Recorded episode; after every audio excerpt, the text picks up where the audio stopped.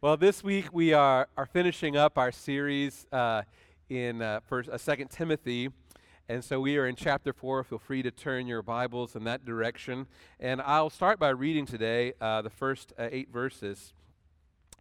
I charge you in the presence of God and of Christ Jesus, who is to judge the living and the dead, and by His appearing and His kingdom, preach the word.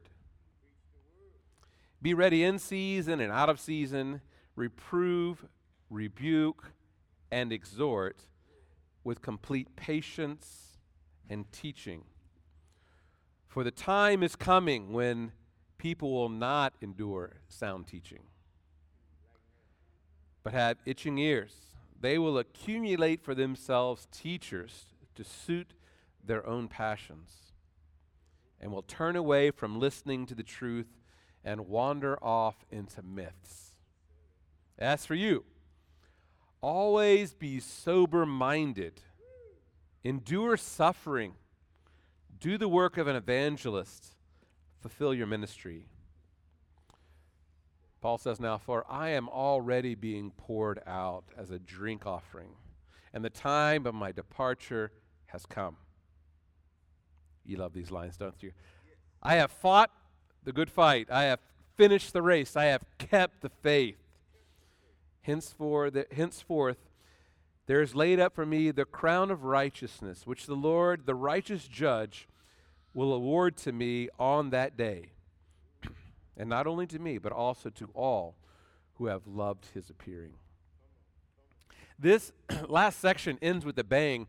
And so we, we hear several lines that are, if you're in the, in the Christian church, you, you've heard before.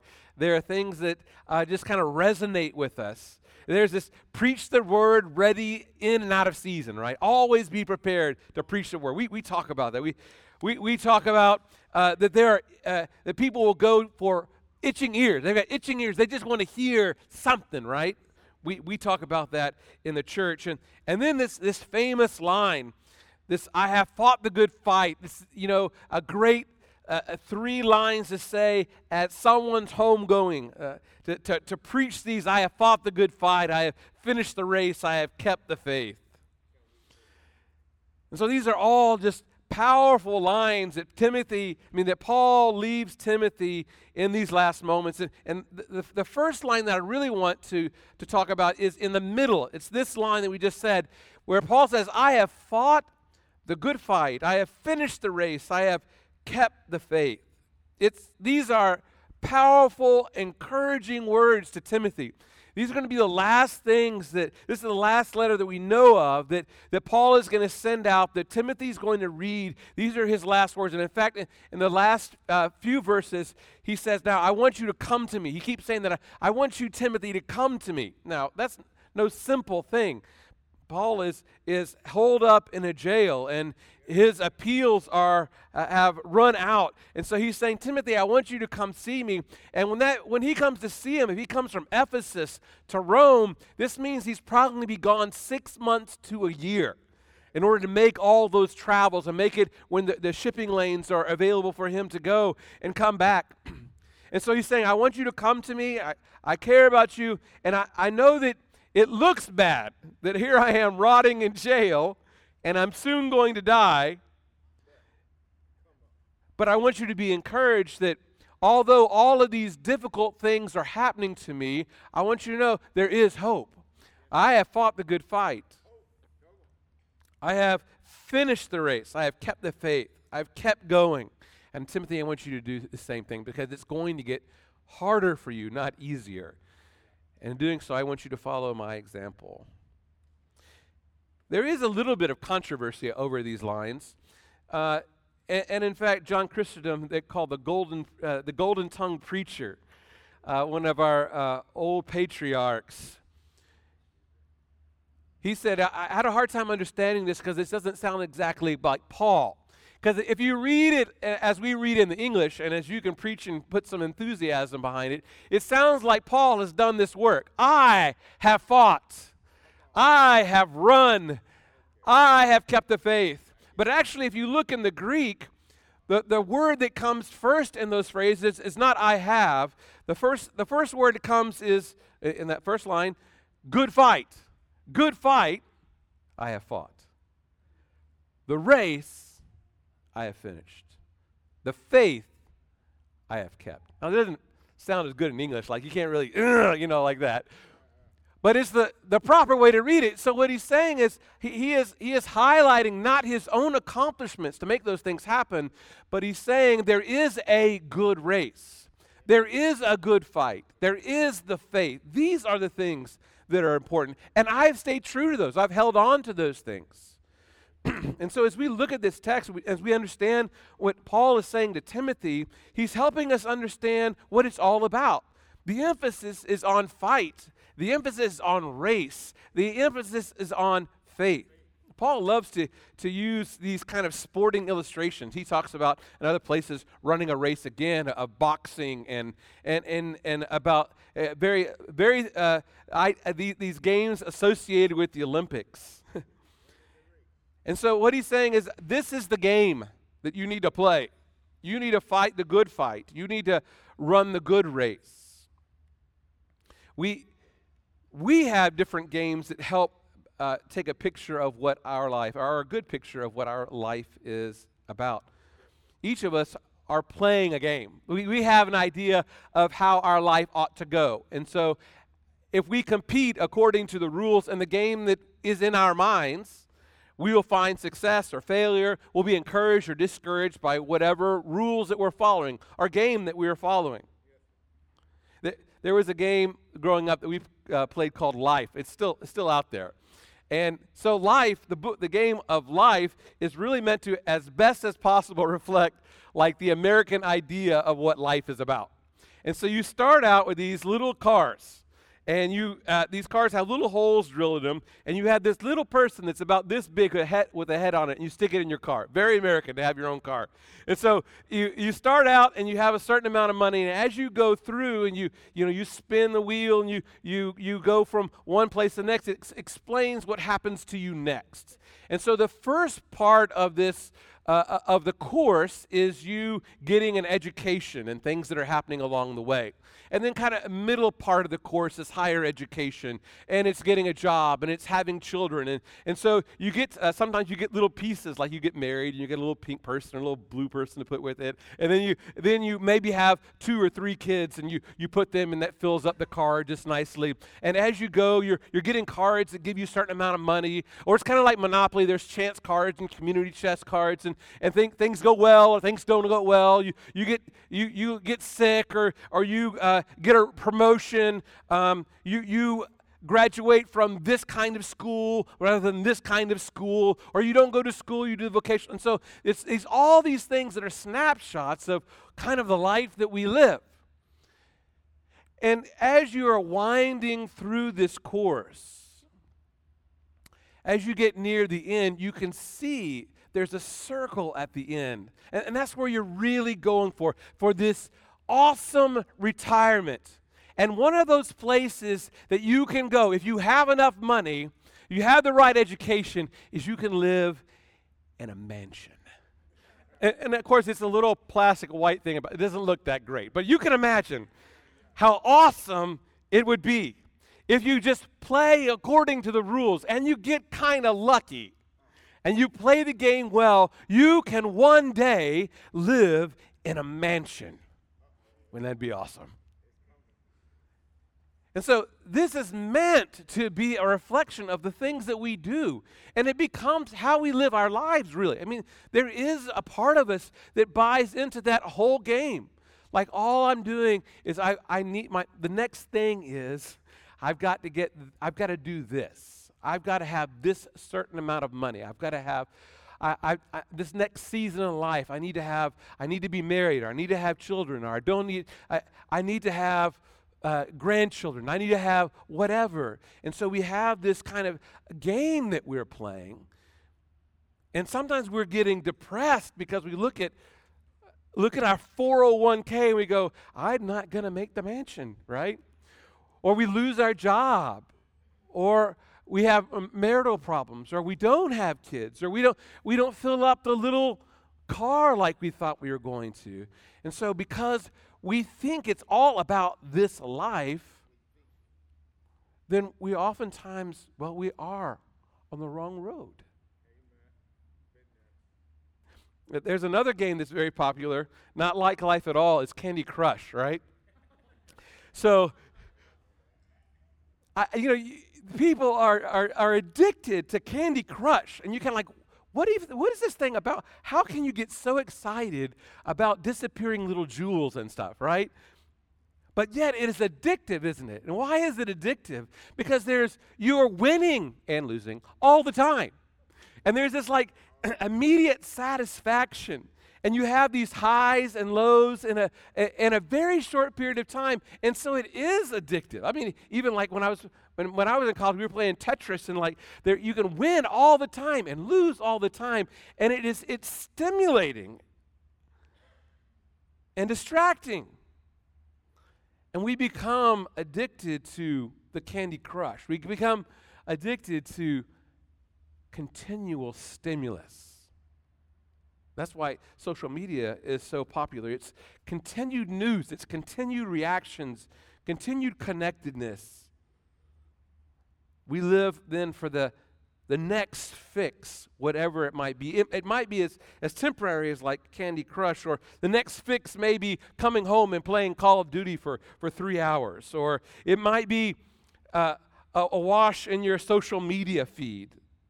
Or maybe it's just getting to the weekend. If I can just, if I can survive to the weekend, then it'll be all right right? Or it might even be to the, the next vacation or the next sporting season. If I can just get to that next thing, if I can have that next stimulus, I'll be all right. Amen. Am I talking to anybody? And so we have we have both this thing that desires these quick stimuluses, and we also have another life plan that is this game that we play. But is this the way of God? Or is this the way of the world?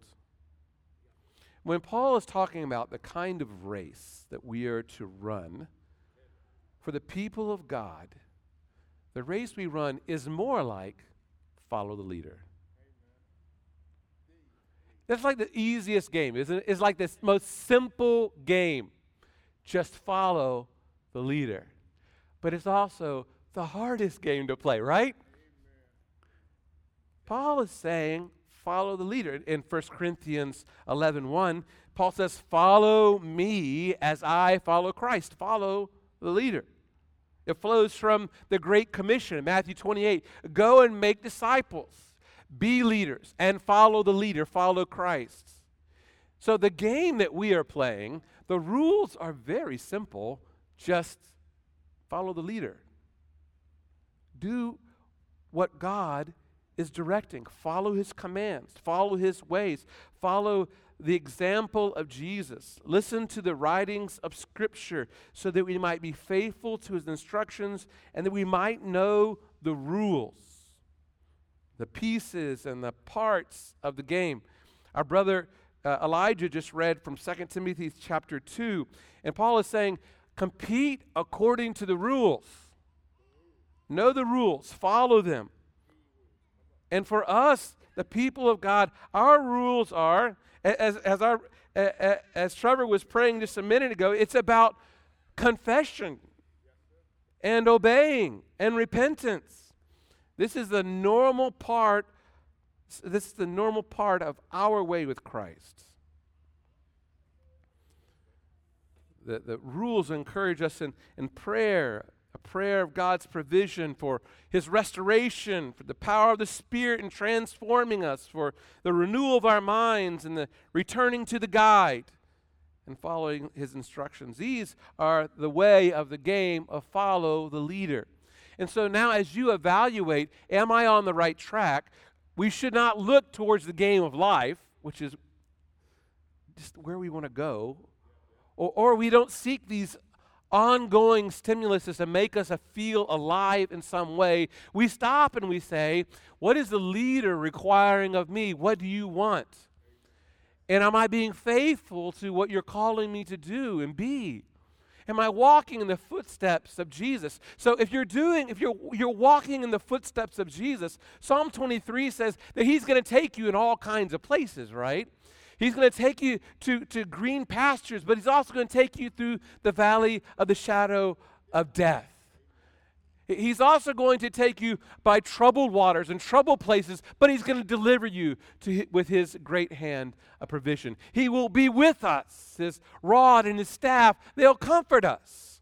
And so, if you're now evalu- evaluating your life, you have to say, eh, not am I being successful at work and eh, am I going to end up getting the mansion, but am I successfully following the footsteps of Jesus? Am I walking with our Savior? Am I receiving his affection and am I, am I fellowshipping with our Lord? Do I care about the things that God cares about? Here is Paul, and he is, he is saying that this work that, that God has given him, that's passing on to Timothy, he's passing on to us. This, this is a kind of wrestling, this is a fight. If you are a follower after Jesus Christ, you are in the fight. There will be opposition along the way. If you are a follower after Jesus Christ, it is a race requiring endurance and direction. If you are going to be a part of the family of God, you must have a faith that clings to Him. The rules of the game means we should just follow after Jesus the one who judges and is watching and will judge. The first few verses say that. I charge you in the presence of God and of Jesus Christ, Jesus Christ being the one who will judge the living and the dead. Jesus Christ is watching. What game are you playing? What game are you playing? What game are you competing in? If you watched any of the Olympics, I saw some wrestling. Uh, did you see that wrestling? And they're like grabbing each other the whole time. I have no idea what's happening. They're just grabbing each other and scoring points. They're like, ah, ah. I don't know. I don't. Even, I don't even know what the rules are, and it looks weird. we need to know what does the Lord require us. What are the rules? What does God want? He will judge us. But what game are you playing? He says, now, for those whom I'm passing this on. And so Paul is giving it to Timothy. Timothy is really, uh, he is a, a young minister. And so, in many ways, this message is for young ministers. So, I guarantee when I go, uh, I'm going to hopefully go to Ethiopia in February to a group that we haven't done any training with. I'm preaching out of Second Timothy to these young preachers and saying, Look, this is what God requires of us. This is the handing down of the, of the work. I'm handing it to you. And so here I am now received it, and now I'm passing it to you because we as pastors are to equip the saints for the service. It just doesn't stop here among the pastors and the elders and the worship leaders. the, the teaching and the, the work doesn't start with us. We are to be the ones who pass it on to you, to equip you in this kind of service. So when he tells us to preach the word, pastor types, he's telling you, preach the word. Be ready in and out of season. And know this that in the preaching of the word, this, these are the, this is the game that you're praying. Preach the word. Here's the rules. Preach the word. This is your actions. Preach the word. Preach the word because God is watching you. And He's requiring of you to share this word. Last week, Casey was preaching from 2 Timothy 3.16 that said that the Word of God is God-breathed and it is profitable for correction, reproof, for exhortation. God is watching. He has given us the Word so that we might use it for His kingdom's furtherment, for the changing of our hearts and the lives of others. And he says, Now be careful that truth will be in less demand in those days. And as I read that, everyone was saying amen because we understand truth is, is in less demand these days. The, in the time of, it's kind of interesting how uh, history repeats itself, but in the time that Paul is writing, there is a group of people who are in the church who are fighting against Paul specifically. So it's pretty bad. Like you're holed up in prison, your friends have left you, and these guys are back in the church and they're stirring up all kinds of trouble. And they're stirring up trouble because they have a wrong understanding of what the game is. What they are saying is that the resurrection had already occurred and that now we were living in the resurrection. And so, in living in the resurrection, they understood that things would go from better to better to better to better. And so, your life should reflect that. If you're a resurrection kind of person, you are already in glory. You are receiving the benefits of glory. So, your life ought to reflect that. You should be getting wiser and wealthier along the way. Does this sound familiar? And so, if you have Paul who's in jail, who's wasting away, and the people who are with you saying, you know what? Paul has missed the message. Look at him. The truth is, folks, and this is good news for you, you're only, things are only going to get better. And if you follow this recipe, this is what the game is about. You are going to get the mansion now. If you will believe, if you will trust, if you will work, if you will do it's the game of life. This is what's coming to you. And Paul, as he's wasting away in jail, says, That's not it. Follow my example. I have run the race. I have had to endure. I've had it's been a fight. This is the picture of what the kingdom of God is like. There'll be those who are passion seekers. They are looking to, to scratch the itch. They're looking to satisfy their own desires.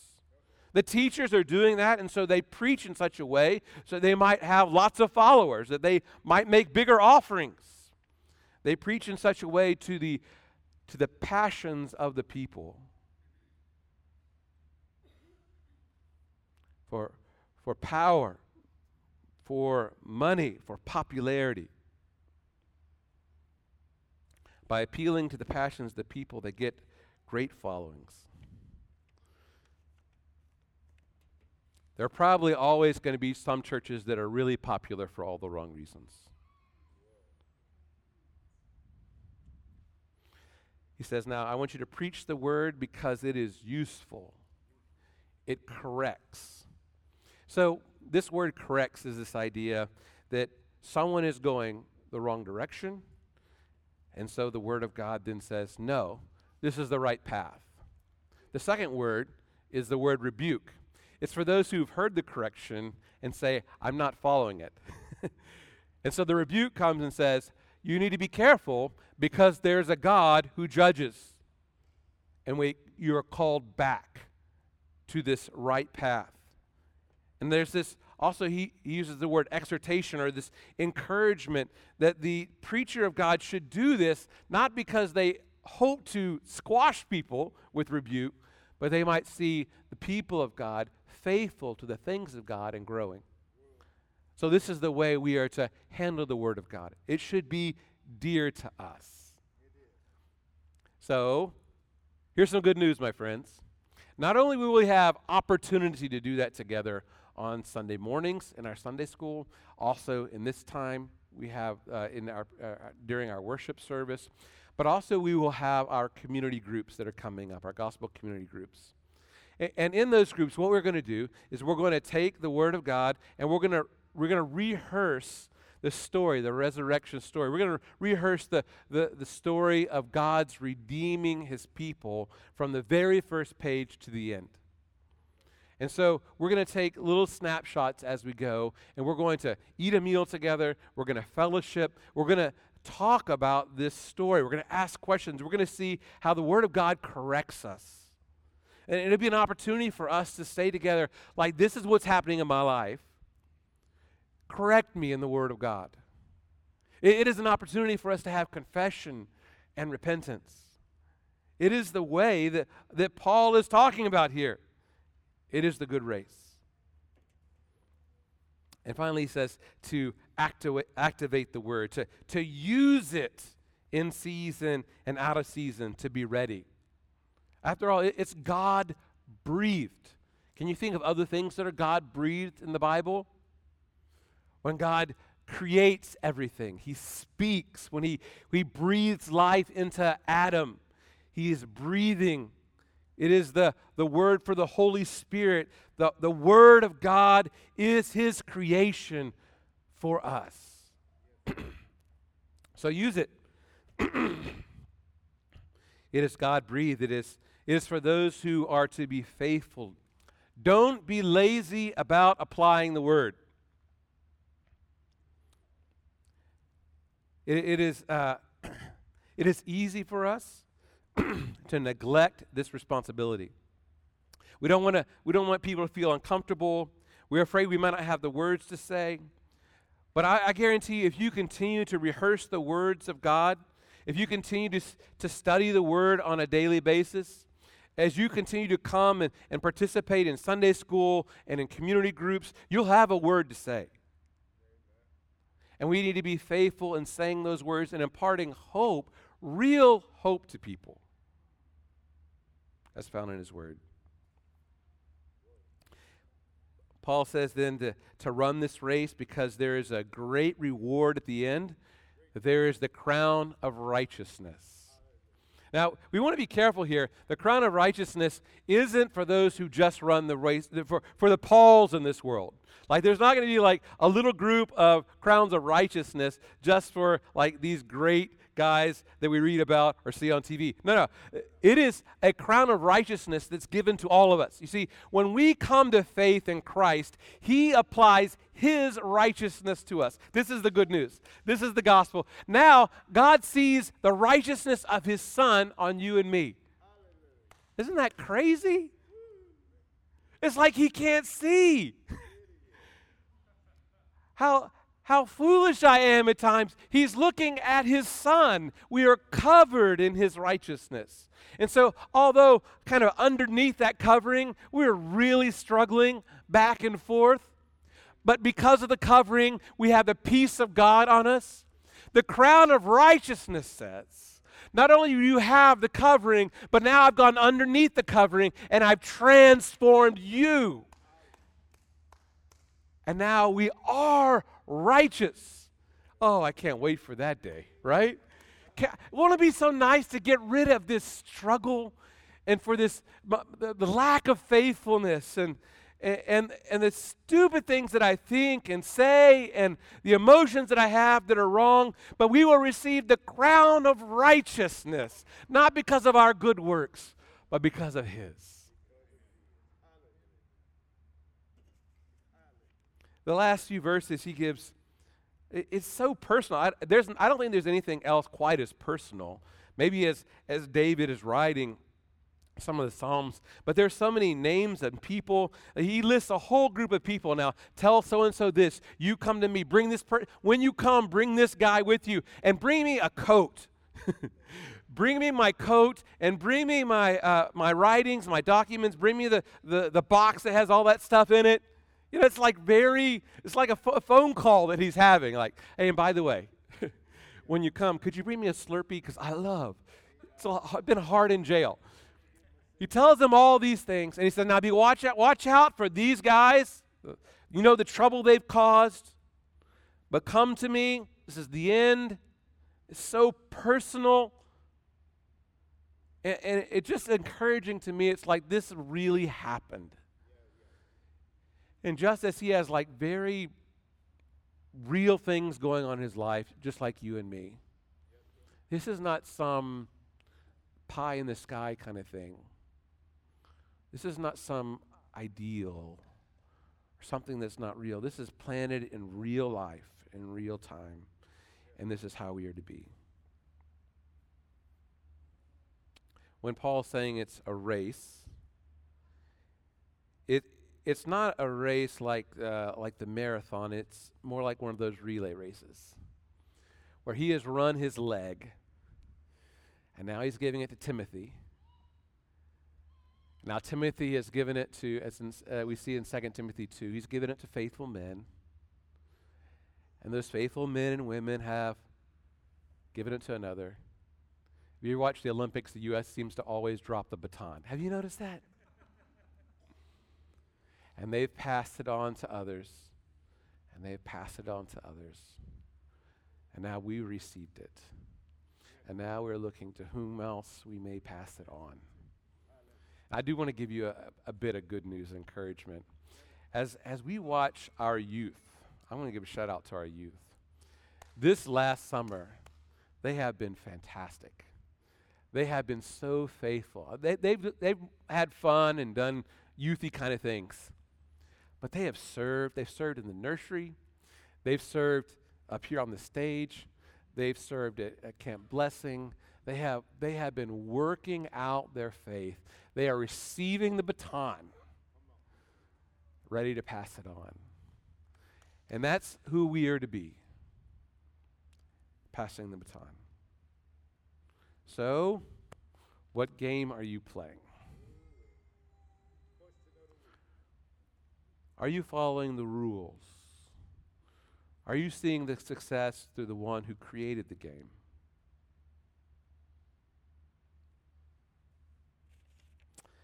This isn't a virtual game, this is for real. Our faith is not just a segment of who we are, it is the whole thing. May we be in the same example of Paul who walked lock and step with our Savior. Maybe follow the leader. Amen.